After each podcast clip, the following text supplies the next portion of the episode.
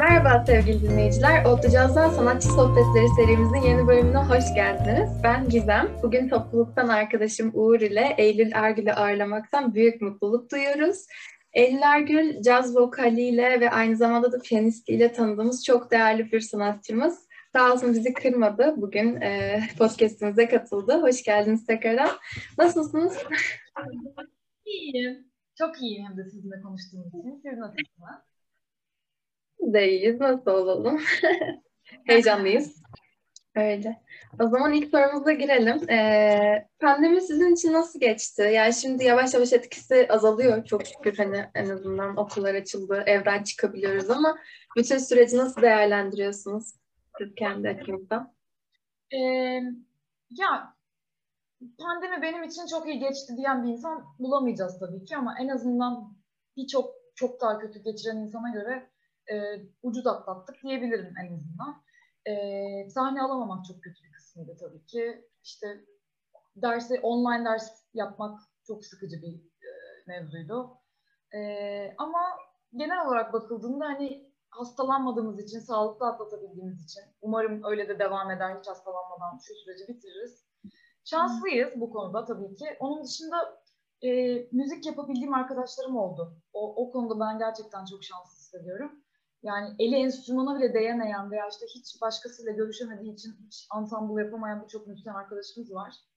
Ee, ben şanslı azınlıktanım. Çalabildim, prova yapabildik. Bir şekilde bir araya gelindi. Bir şekilde online konserler olsun o hani sahne en azından şeyin biraz aşağı aşağımasını biraz giderebildik. Ee, bu açıdan şanslı hissediyorum gerçekten. E tabii ki bir de maddi olarak çok çok çok zorlanan müzisyenler oldu. Yani Hı. onlar hani artık müzik düşünemez, ekmek düşünür hale, hale geldiler. Ee, yine o azınlıktan olmadığım için çok şanslıyım. O yüzden güzel geçti demeyeceğim ama şanslı geçirdim diyebilirim pandemiyi. Çok iyi valla gerçekten. Öyle hem kötülükleri hem artıları hem eksileri olup böyle çok ilginç bir süreç oldu herkes için. Yani zaten bunu öyle çok kötü geçirmemek herhalde varılabilecek en iyi sonuçtu evet, şu an. Yani ben şimdi... Bütün, bütün dünyadaki müzisyenler için de böyle. Yani sadece Türkiye'deki müzisyenler değil bu arada. Bütün evet. Mesela caz olduğu için söylüyorum. Amerika'daki büyük caz kulüplerden birkaç tanesi kapanma tehlikesi geçirdi. Ee, bir tanesi kapandı hatta. Ee, bu çok ciddi bir olay yani bu. Yani cazın doğuşundan itibaren böyle bir şey olmadı daha önce hiç. Bir caz kulübünün kapanması ya bunlar çok büyük şeyler gerçekten. Evet. Yani evet pandemi yaşandı ama bunu çok daha kötü ve çok daha büyük badireleri atlatarak yaşayanlar var. O yüzden çok kötü geçti diyelim. Ben şimdi konuyu biraz daha tatlı bir yere çekeyim o zaman. Evet. Pandemi biraz karanlık kalıyor çünkü ister istemez. Şimdi en baştan müzik hayatın nasıl başladı? Yani direkt caz müziğe mi ilgin vardı veya nasıl bu yolculuğa çıktın? Ee, benim ailemde saymadım gerçekten ama galiba on tane falan profesyonel müzisyen var. Çok iyi. Ee, annem opera sanatçısı benim. Annemin, annem aynı zamanda tek yumurta ikizi. Ee, bayağı aynılar yani. İki tane annem var gibi. Teyzem de opera sanatçısı. Ee, abim kemancı, konservatuvar mezunu Almanya'da şimdi. Teyzemin yine e, en büyük oğlu Cumhurbaşkanlığı Senfoni Orkestrası'nda hem yönetim kurulunda hem tiyanist. Ee, bir küçüğü işte Mersin'de La Opera, violonsel falan filan say say bitmez.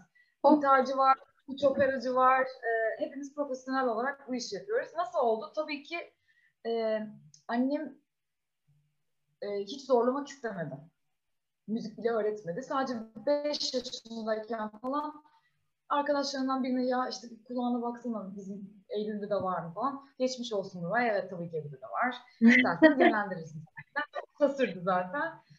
Sonra ben on bir yaşına kadar hep evde şarkı söyledim ama hiçbir zaman böyle annem ne piyano dersi aldırdı ne notu öğretti. Hiç zorlamak istemedi. Çünkü olacaksa kendi isteğiyle olsun istedi. O açıdan çok takdir ediyorum onu. Abimin keman sesiyle ve klasik müzikle büyüdüm. Hakikaten operada doğdum diyebilirim yani. Çok çok hala bendeki yeri çok ayrıdır.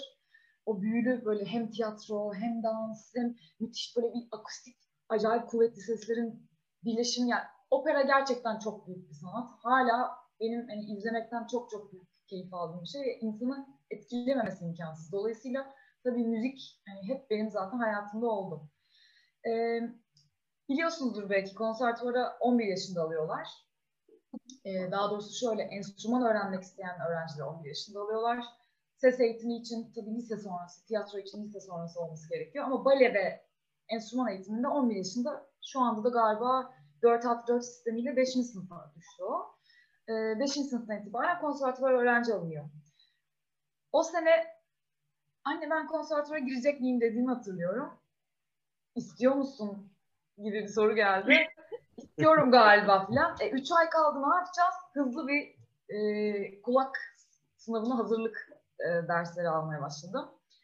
E, tabii ne kadar kulağınız iyiyse de sonuçta nasıl sesi vereceğinizi öğrenmeniz gerekiyor. Ben bir iki ay kadar falan bir ders aldım. Hı hı. Ve sonra birincilikle kazanmıştım konservatuvarı. Ay çok güzel. Ee, böyle yolculuk. Piyano bölümünden girdim. Hı. Piyano anasını kazandım. Ve e, lisans bire kadar da bayağı piyanoyla haşır neşir bir şekilde e, geçti yıllar. Piyanoyu siz kendiniz mi seçtiniz? Yoksa böyle bazen şey oluyor ya, sen evet, piyano çal, sen...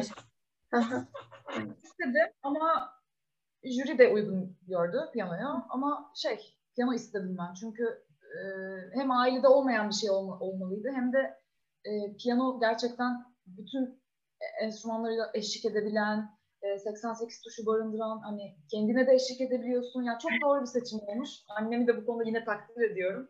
Piyano olmalı falan diye öyle bir konuşulmuş olsa ben flüt bile olabilirdi yani, ne olacağı hiç belli değil. Çok güzel. Ama piyano oldu. Ee, sonra tabii uzun çalışmalar. O böyle bir oda, iki pencere veya bir pencere, siz, sizin mentorunuz ve notalar e, üzerine kurulu böyle seneler. Hakikaten çok çok büyük emek var orada. Ee, şanslıydım tabii. Çok güzel insanlar çalışabildim. Ee, klasik dünyanın içinde de çok güzel yoğrulabildim. Çok güzel şeyler öğrendim.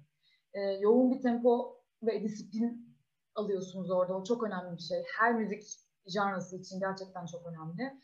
Ee, yine bu konuda kendimi çok şanslı hissediyorum. Yani klasik e, altyapıdan geldiğim için ve bunu Hacettepe Konservatuvarı'nda e, öğrendiğim için kendimi şanslı hissediyorum gerçekten. Evet. Öyle başladım müziğe.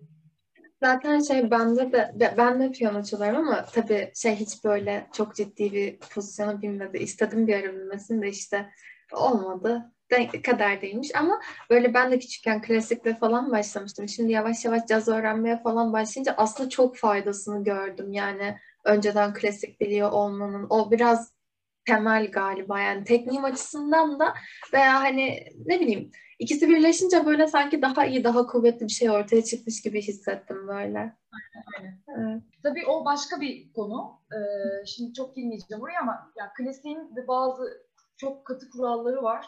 Ee, caz müziği öğrenirken onu kırmak da zor olabiliyor şahsen. Benim zorlandığım evet. konulardan birisi. Evet. Yani öyle dezavantajları da var tabii ki. Hiç yok değil. Veya işte aynen. Şunu söyleyemeyiz. İlla klasik altyapı alınması gerekiyor caz müziği olmak için. İşte ya da klasik altyapı almazsanız klasikçiler kadar iyi olamazsınız gibi bir şey de tabii ki yok. Öyle bir kural yok ama genel olarak genelleme yapacak olursak tabii ki klasik altyapı olmuş olması çok büyük avantaj bence de. Peki şey daha sonrasında müzisyenlik eğitiminiz nasıl devam etti? Caza nasıl geçtiniz ya da ya da böyle konservatuar kısımları sonra nasıl ilerledi?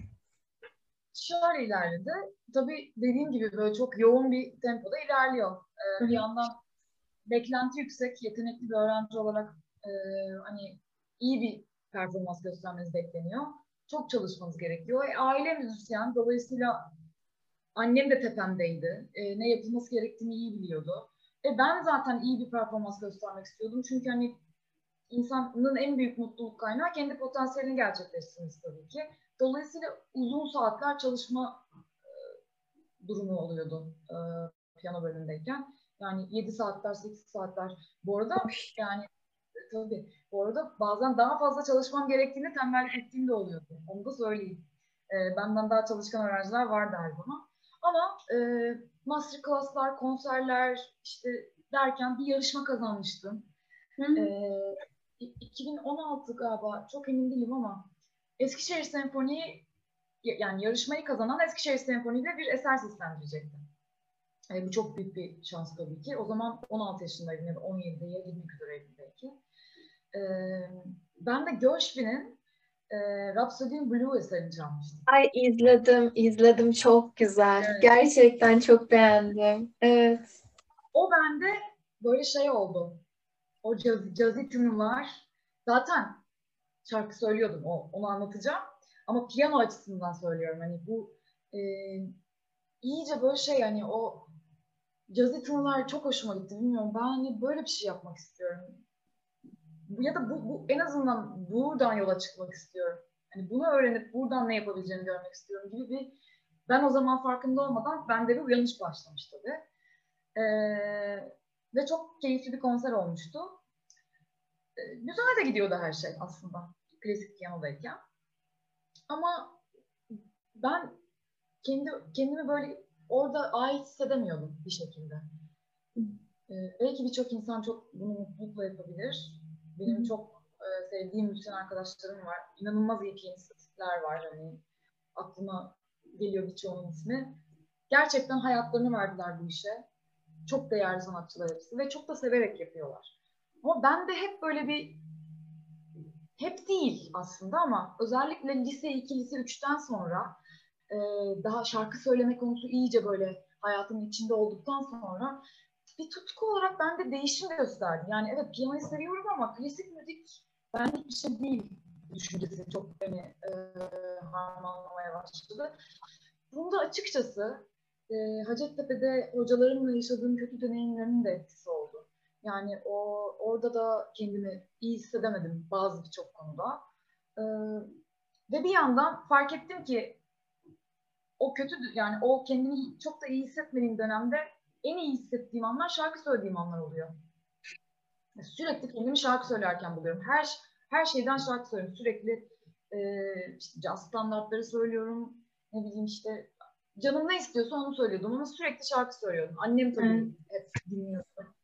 E, o hep bana bir şeyler katıyordu. Dolayısıyla bizim Hacettepe Caz bölümünden haberdardım.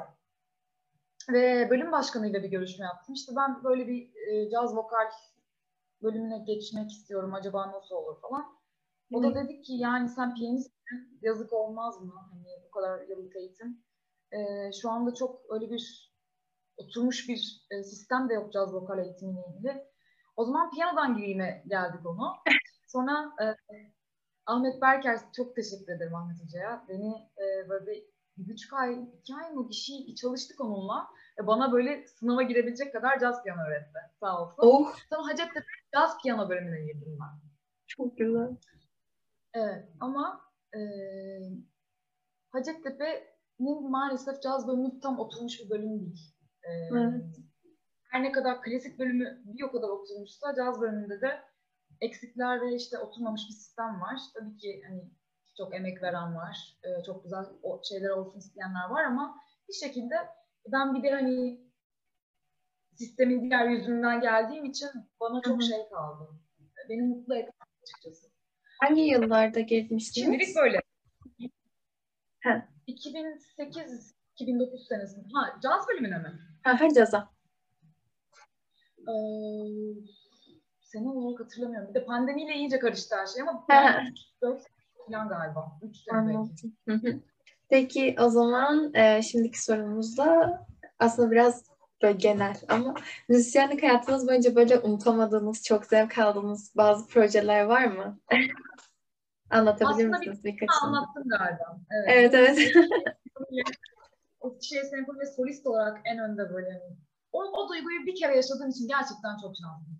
İnşallah çok daha yaşayacağım başka projelerle belki ama evet. e, yani klasikçi için gerçekten çok önemli bir nokta o. Onu hani klasiği bırakırken onu yaşadım yani. Bu konuda kendimi iyi hissediyorum gerçekten. E, bir tanesi oydu. Gerçekten oydu. Diğeri de çalıp söylediğim proje. E, şu anki proje.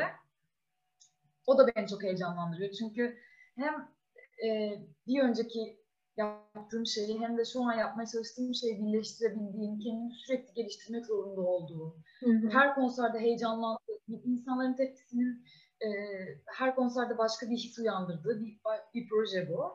Proje denir mi bilmiyorum aslında ama e, şu an yapmakta olduğum şey diyebilirim. Yani çalıp söylemek gerçekten çok zor bir yandan. Evet. E, iyi yapmaya çalışmak çok zor. Tabii ki çok uzun bir yol var. Onun farkındayım ama her anından çok büyük keyif alıyorum gerçekten. Çok güzel. Bir gün canlı da umarım dinleyebiliriz sizi. Bir aralar İstanbul'a gelmeyi düşünüyoruz böyle caz olarak ama inşallah denk gelir yani. Haber verin öyle bir olur. Çok güzel yani olur. olur. Ankara konseri de olur belki. Evet, onu zaten dört gözle bekliyoruz. Olsun. E, olursa kesinlikle bir yolunu bulup geliriz. Aynen. Çok güzel olur gerçekten. Ee, bir noktada İlhan Hoca'dan bahsetmem gerektiğini fark ettim. Ee, şey sorun vardı ya Gizem, hani caz müziğine nasıl başladın sorusu. Ee, o noktada aklıma gelmişken söylemem lazım. Ee, İlhan Baran'dan ders almış şans azınlıktan biriyim ben de. O zamanlar on iki yaşında falandım.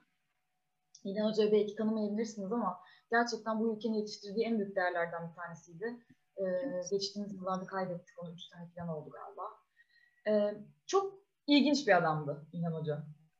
Ee, çok çok iyi bir müzisyendi. Ve Türk beşlerine en yakın insan. Türk beşlerinin içinde değil ama onlarla beraber büyümüş. Ee, Türkiye'nin şu ana kadar yetiştirdiği en büyük adamlardan bir tanesiydi gerçekten. Ve İlhan Hoca on iki ton müziğine, modern armoniye, caz armonisine hayrandı. Çok seviyordu. Ee, ve bir besteci olarak da çalmayı ve söyletmeyi bayılıyordu yani. Ee, ben de ondan e, o dönem dersler aldığımda on iki yaşındaydım yani. Çok küçük bir yaş aslında. Hiçbir şey anlamayarak başladım önce. on iki ton ya düşünsenize hani o sırada piyano enstrümanını daha yeni öğrenmeye çalışıyorsunuz. Bir adam yaşlı ve biraz aksi bir adam size böyle on iki ton müziğinden işte ne bileyim Schönberg'den e, işte Webern'in E, operasından bahsediyor. Operayı dinleyin diyor. Bir açıyorsunuz. Modern armoni hiçbir şey anlamıyorsunuz. Bu benim bildiğim opera değil diyorsunuz. Ama o zaman yapmaya çalıştığı şeyi şu an çok iyi anlıyorum. O kadar büyük bir eğitim vermiş ki bize. Haftada bir dersle bile. Ve caz standartları söyletirdi bize. Caz pro olarak. Ee, acayip bir şey. Yani hani şu anda hala öyle bir eğitim var mı emin değilim ben. Ay. Yani bunu klasik öğrencilerle yapıyordu. Yani risk alıyordu. Caza ilgisi var mı yok mu hiç umurumda değildi ama yapıyorduk bunu. O bize eşlik ediyordu. Biz söylüyorduk. Ee, ve sonra işin ilginci doğaçlama yaptırıyordu. Piyanonun başına kaldırırdı hepimizi ve çaldığı şeyin üzerine doğaçlama yaptırırdı. Sonra da en güzel doğaçlama yapana o ayın National Geographic dergisini hediye verirdi. Ay, çok tatlı. Çok, çok güzel acayip. Gerçekten. Çok acayip bir adamdı. Ee, ve İlhan Hoca gerçekten çok çok çok fazla insanın hayatına dokundu. Çok fazla insanın. Ee, anlaşanlar oldu, anlaşamayanlar oldu. Takıntılı tarafları vardı ama yani Türk müzisyenlerine onun, onu, onunla bir kere bile olsun tanışmış olan, ders yapmış olan Türk müzisyenlerine kattığı şeyler çok büyüktü. Belki de düşünüyorum da şimdi hakikaten caz müziğine ilgim onunla başlamış olabilir. Bu çok büyük bir şey. Yani Bilevins dinlemeye başlamıştım mesela onunla. İnanılmaz bir şey yani aslında. İnsanın ruhuna dokunuyor işte bazı insanlar. Gerçekten böyle dönüm evet. noktası gibi. Daha yeni konuşuyorduk biz topluluk içerisinde. Acaba kaç tane insan şu an günümüzde Türkiye'de çocukken caz müziğiyle içli dışlı büyüme şansı elde ediyordur? Hani bu ne kadar değerli, zor bulunan bir şey diye. O yüzden gerçekten bayağı büyük bir şans olmuş yani. Çok. Evet. Güzel bir evet şey. Aslında şey yani ailemde gerçekten yok caz müziğine merak falan. Hiç yok yani. Ee, kuzenim seviyor. Ee, hatta beraber çaldık da bir dönem. Ama o da tabii ki yani tam zamanlı bir e, kadrolu senfonide bir işi var. Ve klasik müziği açıkçası benden daha büyük tutkuyla seviyor. Ee, yani benim kadar değil ama onunla beraber de çok fazla müzik dinledik. Ee, yani hiç kimse diyemeyeceğim. Evet, bir kişi var ama genel olarak herkes klasik. Yani ben o yoldan çıkıp oraya yönlenmem hakikaten ilginç bir hikaye oldu. Evet, İlhan Hoca'dan şey oldu yani ben öyle düşünüyorum. Çünkü evet. insan çocukken şeyi fark etmiyor gerçekten. E, tohum kelimesi çok önemli. Yani tohumlar ekiliyor bize. Biz onları fark etmiyoruz.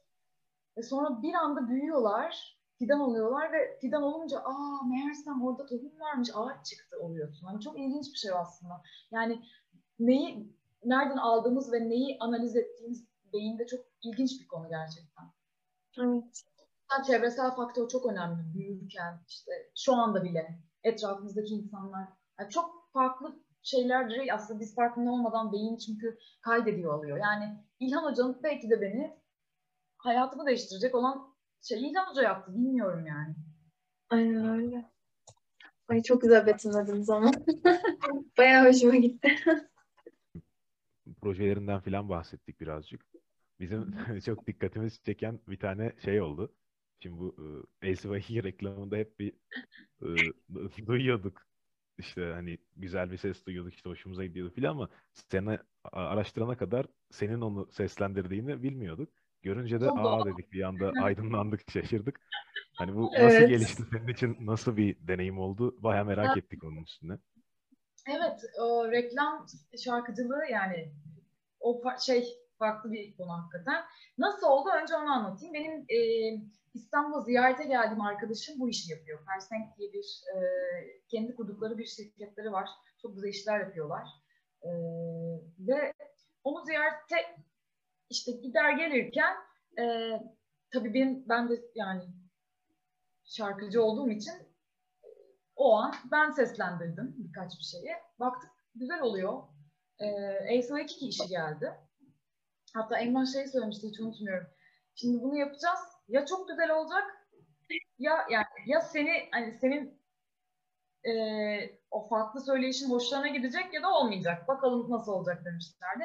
Bayağı bir bekleme süresi oldu. Şimdi bu tabii benim için tamam çok güzel oldu ama Persenk için çok büyük bir işti. Onların belki de ilk en büyük işleri olabilir. Eee Ve heyecanlandılar yani e, bu iş olacak mı acaba, nasıl olacak filan. Bayağı bir birkaç ay falan e, bir cevap gelmedi. Ajanslar arası birçok şey gidiyor geliyor işte e, yeniden bir şeyler yapmak gerekiyor. Fakat birkaç ay sonra Esra iki kişi oldu diye bir e, bilgilendirme geldi. Sevindim tabii ben de. Sonra bir sezon kadar, bir sene kadar e, galiba beş altı tane falan jingle'ını Esra ikinin ben seslendirdim. Ee, bu sene daha elektronik altyapılı e, ilerlemek istemişler. Dolayısıyla şimdi Ayşe Saran e, söylüyor zannedersem. O da çok güzel seslendiriyor. E, ilginç bir şey jingle şarkıcılığı. Ben çok ön yargılıydım açıkçası. E, ve ben ve benim gibi birçok şarkıcı için de böyle ee, işte çok kolay ne var ki onda falan gibi algılanıyor. Yani bu bir yalan değil. Çünkü gerçekten bizim hani normalde uğraştığımız şeylere göre çok daha basit gözüküyor ve basitçe yapılabiliyor ama o kadar farklı dinamikleri var ki mesela bana çok faydası oldu. Benim bir kere diksiyonum düzeldi. Hiç Türkçe şarkı söylemiyordum, söylememiştim. Ve dolayısıyla Türkçemde böyle bazı harfleri yutuyordum, çok yutuyordum. Onları bir kere bana gösterdi ve onu değiştirmeme sebep oldu. En azından değiştirmek istememe sebep oldu. Bu farkındalığı yarattı. Bir diğeri de sesine ifadeyi nasıl verebileceğin konusunu galiba en net gösteren şey jingle müziği. Çünkü böyle neşeli neşeli istiyorlar. Ya da ne bileyim. Böyle e, bunu böyle cool cool söylemen lazım. Ya bunu böyle rock rock istiyorlar falan gibi böyle şeyler var. E, betimlemeler var jingle müziğinde. Mesela İşte molpet atıyorum. İşte özgür kız olman lazım ama modun hiç önemli değil. Onun sesine yansıtman gerekiyor. E, dolayısıyla aslında çok keyifli bir deneyim yani e, o. E, ve gerçekten size böyle e, hissetmesi lazım, izletmesi lazım, hissetmesi lazım. Yani sonuçta bambaşka bir iş yapıyorsunuz. Orada sanatsal değeri olmayan, tamamen e, izleyiciye ve ajansa yönelik bir iş. Dolayısıyla benim için bence çok e, yararlı bir deneyim oldu. Ekstraik için de şunu söyleyebilirim. Yani asla böyle bir tepkiyle karşılaşacağımı tahmin etmiyordum. İnanılmaz sevildi. Yani evet. Bana sırf o reklam müziği yüzünden ulaşan çok çok fazla insan oldu.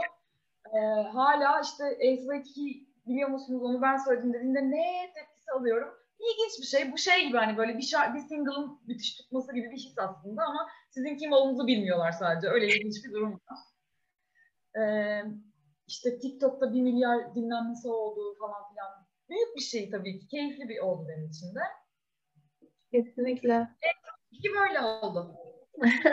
Ya aslında evet, her milyonlarca reklam dinliyoruz sürekli ama mesela her şey aklımızda kalıyor. Geçen çok saçma bir fikir ama şey düşündük. Acaba böyle akılda kalan reklam müziklerini alıp böyle swing ritmin üstünde aynı tondan ilginç bir şey mi yapsak? Milletin ilgisini çeker miyiz falan diye düşündük. Hani ne bileyim işte ooo Beko falan işte A yüz bir falan hani. Bir de mesela öyle bir şey sizinki de yani hani akılda kalıyor. O bahsettiğiniz küçük detaylar aslında çok zor ve bence onu belirleyen de belki de biraz onlar yani. Öbür türlü tutmuyor çünkü insanın aklında kalmıyor. Kaç tane reklam izliyoruz, hepsi şey olmuyor ama. Evet. Ama tabii evet. Bunda e, Emrah'la Barış'ın yaptığı o şeyin de çok yani müziğin çok büyük etkisi. Tabii uyumlu bir ekip olmuştuk hani o, o e, cimriba. O da çok önemli ama yani büyük bir kısmı da onların tabii ki başarısı. Yani o müziği e, bu kadar akılda kalıcı yapabilmeleri falan. Tabii. Çok güzel bir iş oldu gerçekten. Ben de içinde yer aldığım için çok mutluyum. Çok güzel. Evet, o zaman sonraki sorumuz şöyle. E, hiç kendi besteleriniz var mı? Bir yerden sorulara mı bakıyorsun Gizem? Aynen, yerden... baktım. Gözümden mi yakalandım? Kendi bestem var mı hiç? Ya da varsa dinleyebilir miyiz? Dinleyebilecek bir altyapımız var mı? Onu bilmiyorum tabii ama. Hemen cevap vereyim. Beste yapmaya çalışıyorum.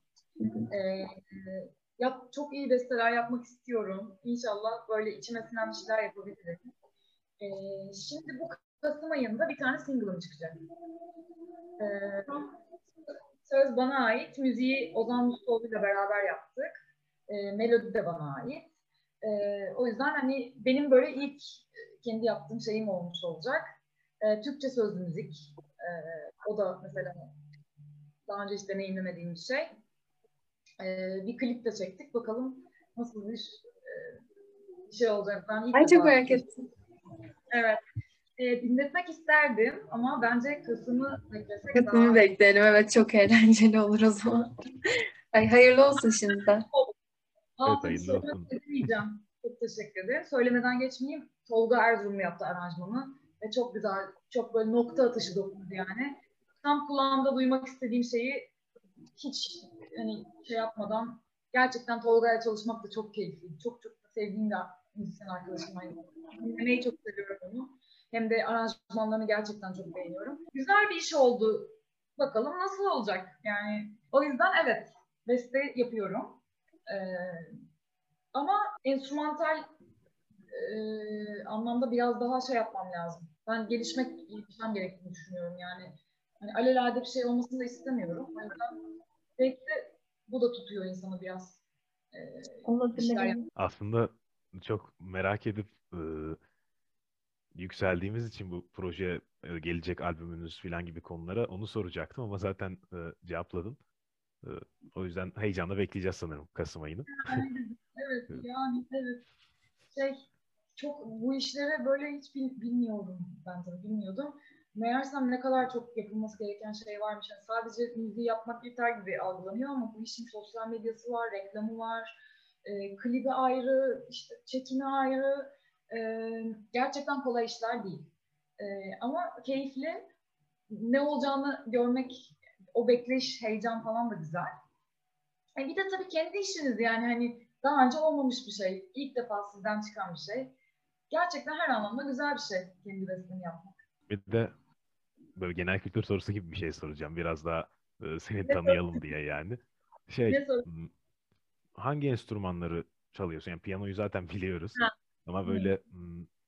çok piyano üstüne durmadığın falan. Çalamıyorum daha doğrusu. Bir tek piyano çalabiliyorum. Piyano ve tuşlu çalgılar. Akordeon belki kolay öğrenebilirim ama hiç denemedim.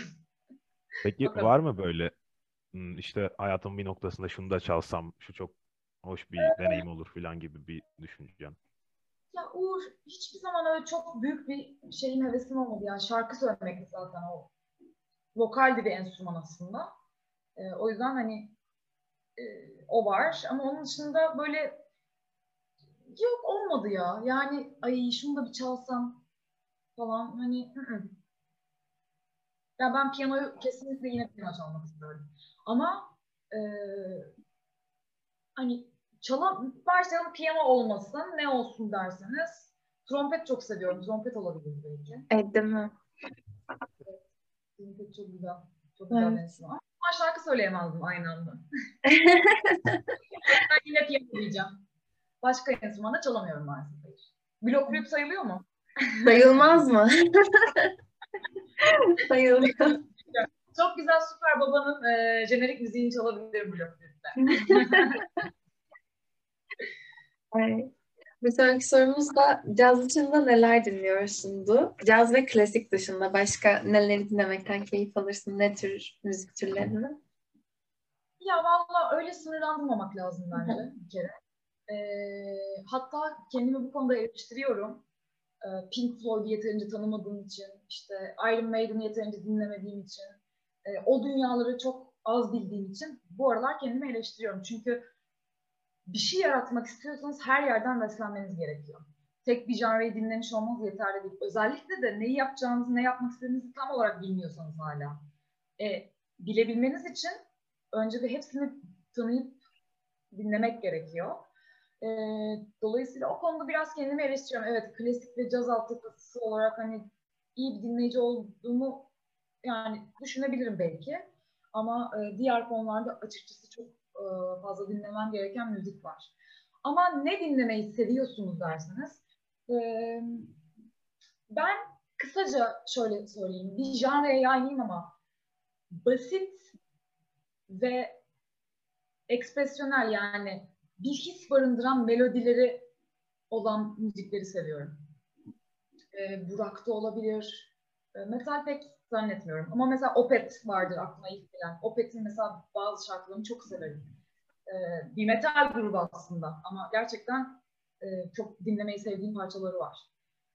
Çünkü bir hikaye anlatan ve bir güzel bir melodisi olan, benim hani bana bir bir şey hissettiren melodisi olan her müziği dinleyebilirim aslında.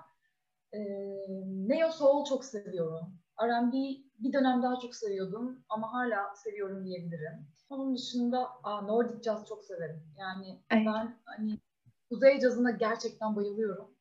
E, o şeyi çok iyi beceriyorlar. Atmosfer yaratma işini, doku yaratma işini acayip beceriyorlar bence. Çok da iyi kayıtlar alıyorlar. E, o yüzden hani o taraflara gerçekten bayılıyorum. Ama rock ve e, böyle eski dönem pop konusunda da kendimi ciddi eleştiriyorum yani. Bilmek lazım. Ha bir de tabii kendi müziğimi. Yani Türkçe Türkçe pop konusunda da çok çok çok geç e, dinlemeye başladım. E, hatta bir şey itiraf edeyim size. Kenan işte böyle bizim taraftan da olmak istersen, back vokal yapmak istersen gibi bir soru sorduğunda tabii ki yani e, çok çok sevdiğim e, bir müzisyen, çok, bizim için çok değerli bir insan gerçekten. Tabii ki yani elimden geleni yaparım dedim ama o kadar mesela aşina olmadığım bir müzik tarzı ki aslında ki yani ben Kenan'ı biliyorum canım falan demiştim ama yani o kadar çok şarkısı ve bestesi varmış ki meğerse yani canım çıktı gerçekten öğrenene kadar. Konser için bile olsa bayağı bir çalışma gerektirdi. Ve şeyi fark ettim yani gerçekten çok o konularda zayıfım. Şimdi de biraz oralara girmeye çalışıyorum o yüzden. Ee, sevdiğim e, Türk müzisyenleri işte eski seksenler, doksanlar, yetmişler, elliler, altmışlar neyse e, onları dinlemeye çalışıyorum. E, işte dediğim gibi Pink Floyd mesela yani bilmediğim dünyaları onları dinlemeye çalışıyorum. Böyle. Türk'ü çok severim bir de ben. Evet. E, onu da söylemeden geçemeyeceğim. E, çünkü ailede bir türkü geleneği de var bizde. Ozanlıktan gelen, abdallıktan gelen. Hatta e, grup abdalın solisti de benim dayım. Yani şu anda evet, şu anda kendi adıyla ilerliyor. Eliktolga İlhan olarak. Ama çok güzel işler yaptılar. E, ve gerçekten bizim ailede bir türkü geleneği de vardır. Ve ben de hani mesela bunu da yapmak çok istiyorum yani müzikal olarak. E, türkü dinleme de gerçekten çok severim. Çok güzel. Zaten biraz yerel değerimiz, hani içinde yaşadığımız ıı, coğrafyanın bir sürü ögesini barındıran şeyler gibi geliyor bana türküler. Hani o yüzden ister istemez insanın bir hani hiç dinlemese bile bir bir şey buluyor kendisinden dinlerken. Dinlediği zaman da daha bir farklı şeyler gösteriyor gibi geliyor. Bilmiyorum. Bence çok saf, çok gerçek, çok yoğun ve bir o kadar da biz içinde doğduğumuz için her ne kadar çok zor gibi algılamasak ama aslında yapması çok zor bir müzik. İyi yapması zor bir müzik. Evet. En az en az caz kadar zor bence. Hele yani İlhan Hoca'dan yine bir söz söyleyeyim size. Şey derdi hep. Bize Mevlevi ayinleri okuturdu biliyor musunuz? Bak şimdi hatırladım mesela, ne acayip bir şey. Yani on iki yaşında çocuğa Mevlevi ayinleri ve bir de Zafer Cilt diye bir şeyi vardı onun. Cilt mutlaka normal fotokopi çektirmezdi. Ciltli yaptırırdı kitapları. Hala Ankara'da evdeki kütüphanemde duruyor Mevlevi ayinleri. Ee, ve bize şey derdi. Makamlar yani dünyanın en güzel makamları İstanbul'dan çıkma makamlarlardı. Çok değer verirdi e, Türk müziğine. Kendi değerimizi bilmemiz lazım. O açıdan çok önemli buluyorum yani kesinlikle. Podcast bitince İlhan'cığımı araştıracağım biraz. Çok hoşuma gitti. Evet, evet. Özel bir adam. Ben şimdi tekrardan Eylül Ergül tanıyalım kısmına devam edeceğim. Evet. Boş zamanlarında yani m- müzikle günün önemli bir kısmını geçirdim mesela ve bir e, boş bir zamanın oldu. Hani o zaman yapmayı sevdiğin bir hobin filan var mı? Varsa ya vardır mutlaka, nedir? Daha önce konuştuğumuz e, konuk ettiğimiz sanatçılarda işte mesela maket yapmayı sevenler filan vardı. Hani böyle bir şeyin var mı senin de? Taraf yapan vardı. Ben ne söyleyeyim çok merak ediyorum. Yara bakmam lazım. Ee, şey, yoga yapmayı çok seviyorum ben. Evet. Her ne kadar İstanbul'a taşındıktan sonra böyle çok düzenli yapamasam da bir dönem hayatımın e, bayağı bir kısmını oluşturuyordu. Ve gerçekten çok iyi geliyordu. Hem bedensel hem zihinsel olarak çok e, güçlendirdiğini düşünüyorum insana. E, hem de tabii doğru e, öğrenirseniz ve e, kendi vücudunuzu tanıyarak ilerlerseniz çok da iyi bir spor aynı zamanda. E, yorucu da bir spor yani, öyle küçümsenecek bir şey değil. E, Ankara'dayken gidiyordum yogaya ve orada çok iyi hocalar çalışma fırsatım da oldu.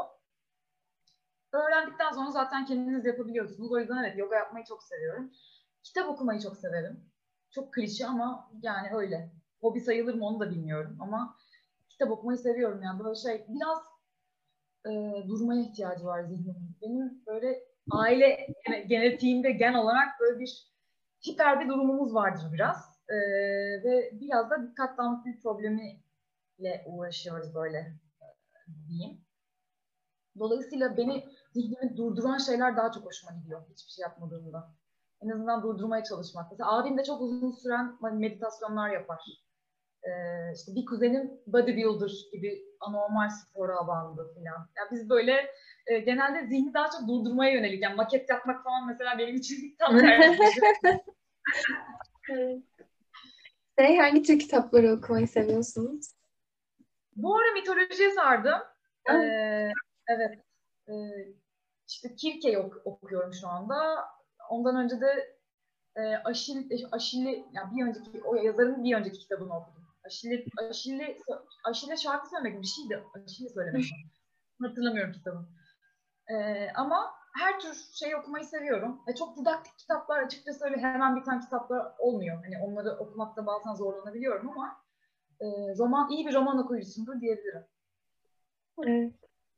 De, aklıma şey geldi. Berk Ağar'la konuşmuştuk. Ee, bilmiyorum, belki tanıyorsunuzdur. O da şimdi Amerika'da. Berk Ağar. İşte o zaman şey demişti. Bundan sonraki sanatçılara işte şey sorar mısınız? Bana böyle herkes bir tane kitap önersin. Ben hepsini okumak istiyorum falan demişti. Siz böyle deyince var mı önereceğiniz bir kitap? Berk abiye söylerim ondan sonra. Var, var, var. Ee, ama tabii şu an okuduğum değil. Şu an okuduğum da önemli değil. Şey Her olarak, yerden olur. Vakit geçirmelik güzel bir kitap. Şu an okuduğum. Ama benim gerçekten aklımda yer edilmiş şey var. Ee, Herman Hesse'nin Siddhartha kitabı var. Yani bende çok büyük bir yeri, yeri var onun. Hatta ara ara alıp böyle okumak lazım, tekrar hatırlamak lazım. Onu önerebilirim gerçekten. Tamam. Ben de okurum. Ona da öneririm. Çok güzel. Evet. Ee, Sefiller. Evet.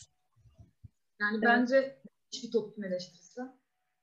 E, ve hani bu kadar yalın bir dinle bu kadar iyi anlatılabilir. O yüzden kesinlikle benim en sevdiğim kitaplardan biri Sefiller.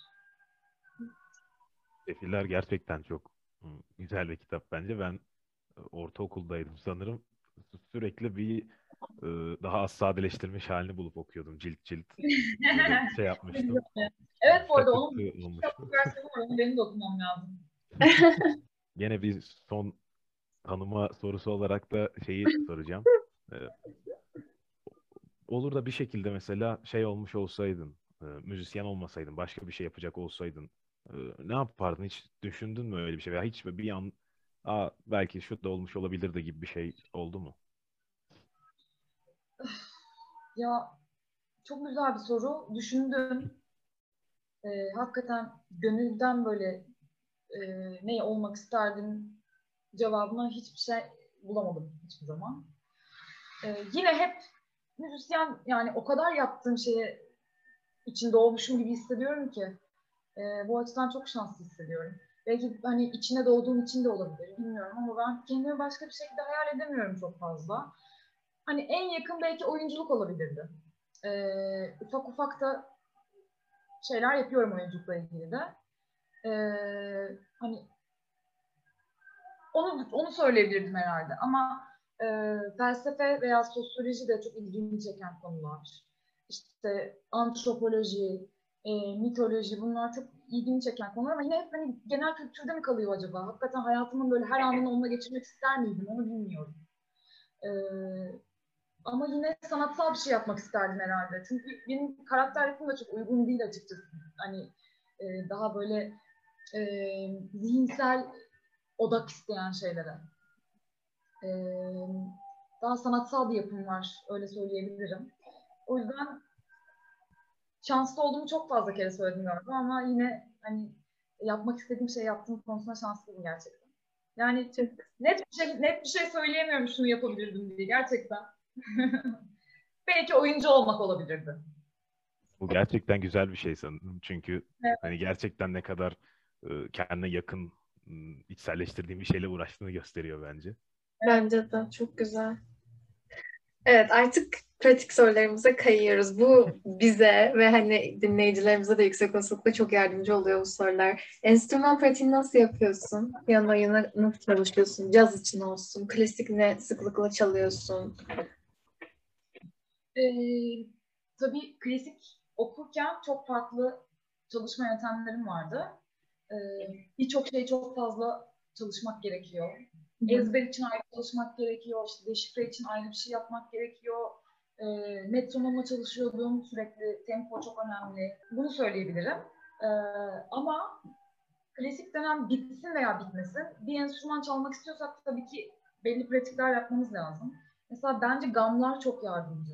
Gam yapmak e, kesinlikle çok önemli her enstrümanda. E, ya da en azından piyano için konuşayım. E, Birçok iyi Ee, işte e, piyaniste de muhabbetlerinde hep buna vardık. Yani gam çok önemli bir şey. Ee, onun dışında yavaş çalışmak çok önemli. Benim kendim hani en çok dediğim şeylerden biri. Bir şeyi hani yavaş bir şekilde doğru yapabiliyorsanız, o hızlanınca onu, o doğruyu koruyor. Evet. Ee, çok tekrar çok önemli.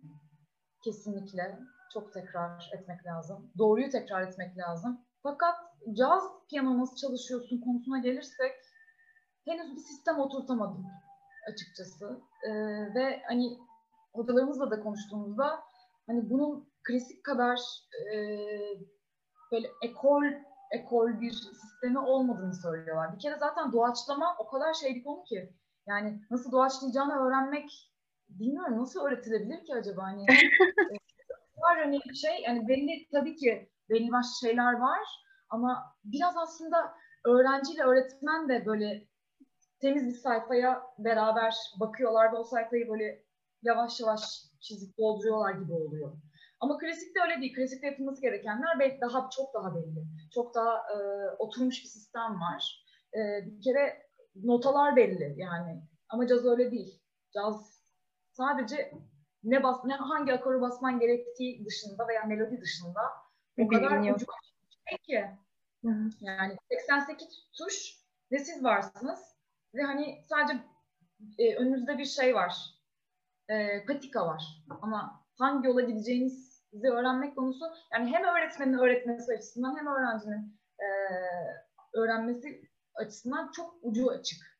Dolayısıyla ben henüz tam bir böyle sistem oturttum, şunları şunları yapıyorum diyemem. Ama e, tabii ki yine değişmeyen kurallar, işte her gün belirli bir süre oturmak lazım başına, e, yavaş çalışmak lazım, işte ara ara metronla çalışmak lazım e, falan filan gibi.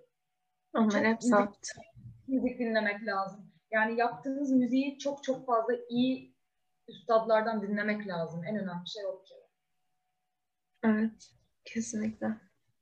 Peki e, vokal için, ya özellikle caz vokali bence normal vokallerden de bayağı bir farklı sanki, hani pratik açısından tam bilmiyorum ama bir de hani sket tekniği deniyor galiba, işte o falan, bu konular ya da caz vokalinin temel kavramları hakkında bize bilgi verebilir misiniz?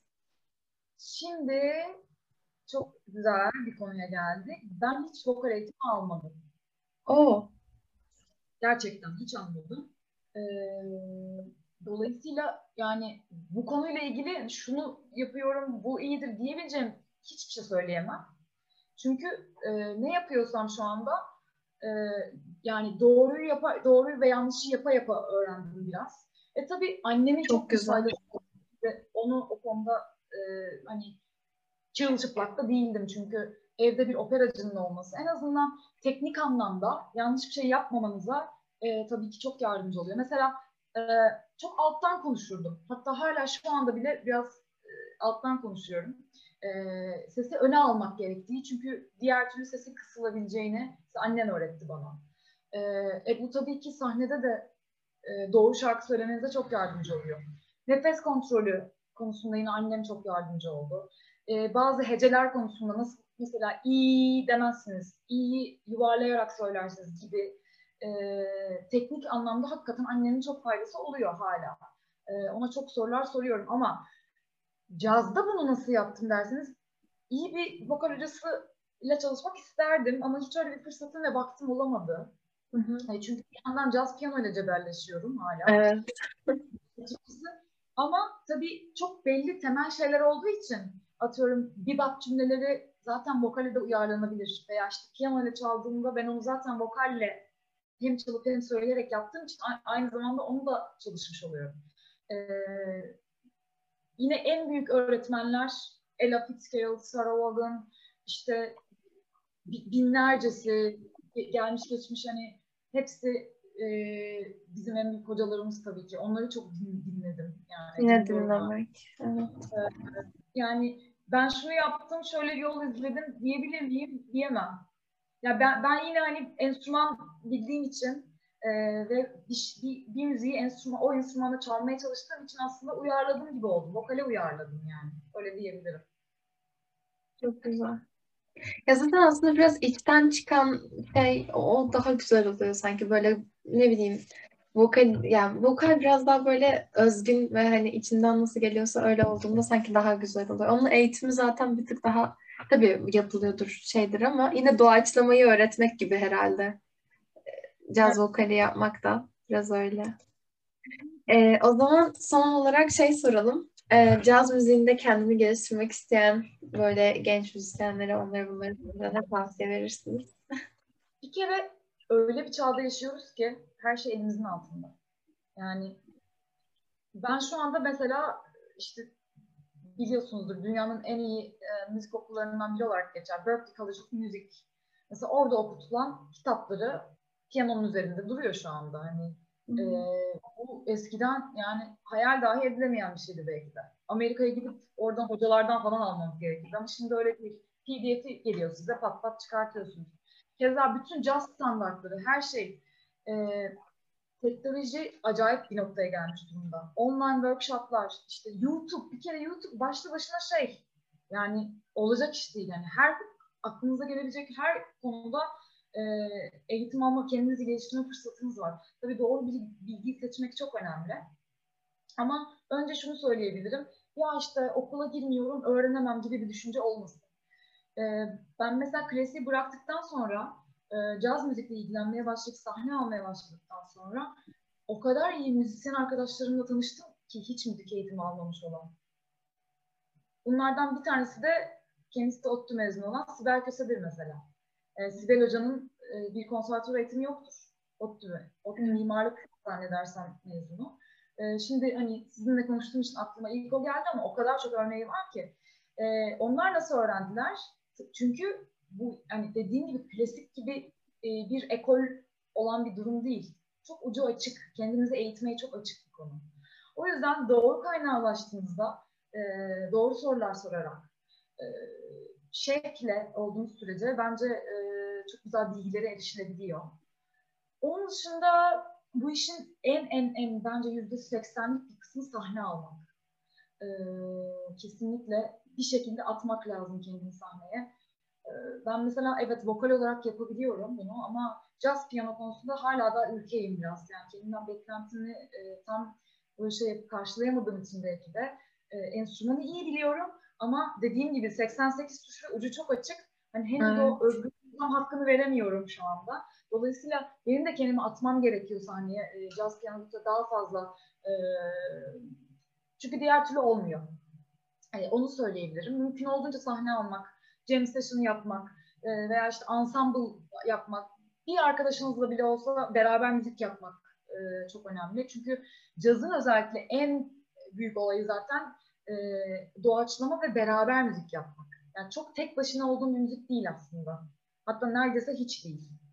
E, tabii ki çok güzel projeler var tek başına yapılan ama yani solo bir müzik değil genel olarak. Hani ensemble müziği e, klasiğin aksine. O yüzden e, bu müziğe gönül vermiş insanlarla bir arada olmaya çalışmak çok önemli bence. Kesinlikle. Ve tabii ki yine çok çok çok müzik dinlemek diyebilirim. Çok güzel oldu. Çok teşekkürler. Rica ederim. Evet, o zaman sevgili dinleyicilerimiz bugünkü bölümümüzün de sonuna geldik. Çok teşekkür ederiz her şey için. Gerçekten çok çok güzel bir sohbet oldu. Açıkçası ben çok memnun oldum böyle tanışabildiğim için. Eminim dinleyenler de öyle olur. O zaman bir sonraki bölümümüzde görüşmek üzere. Herkese hoşça kalın.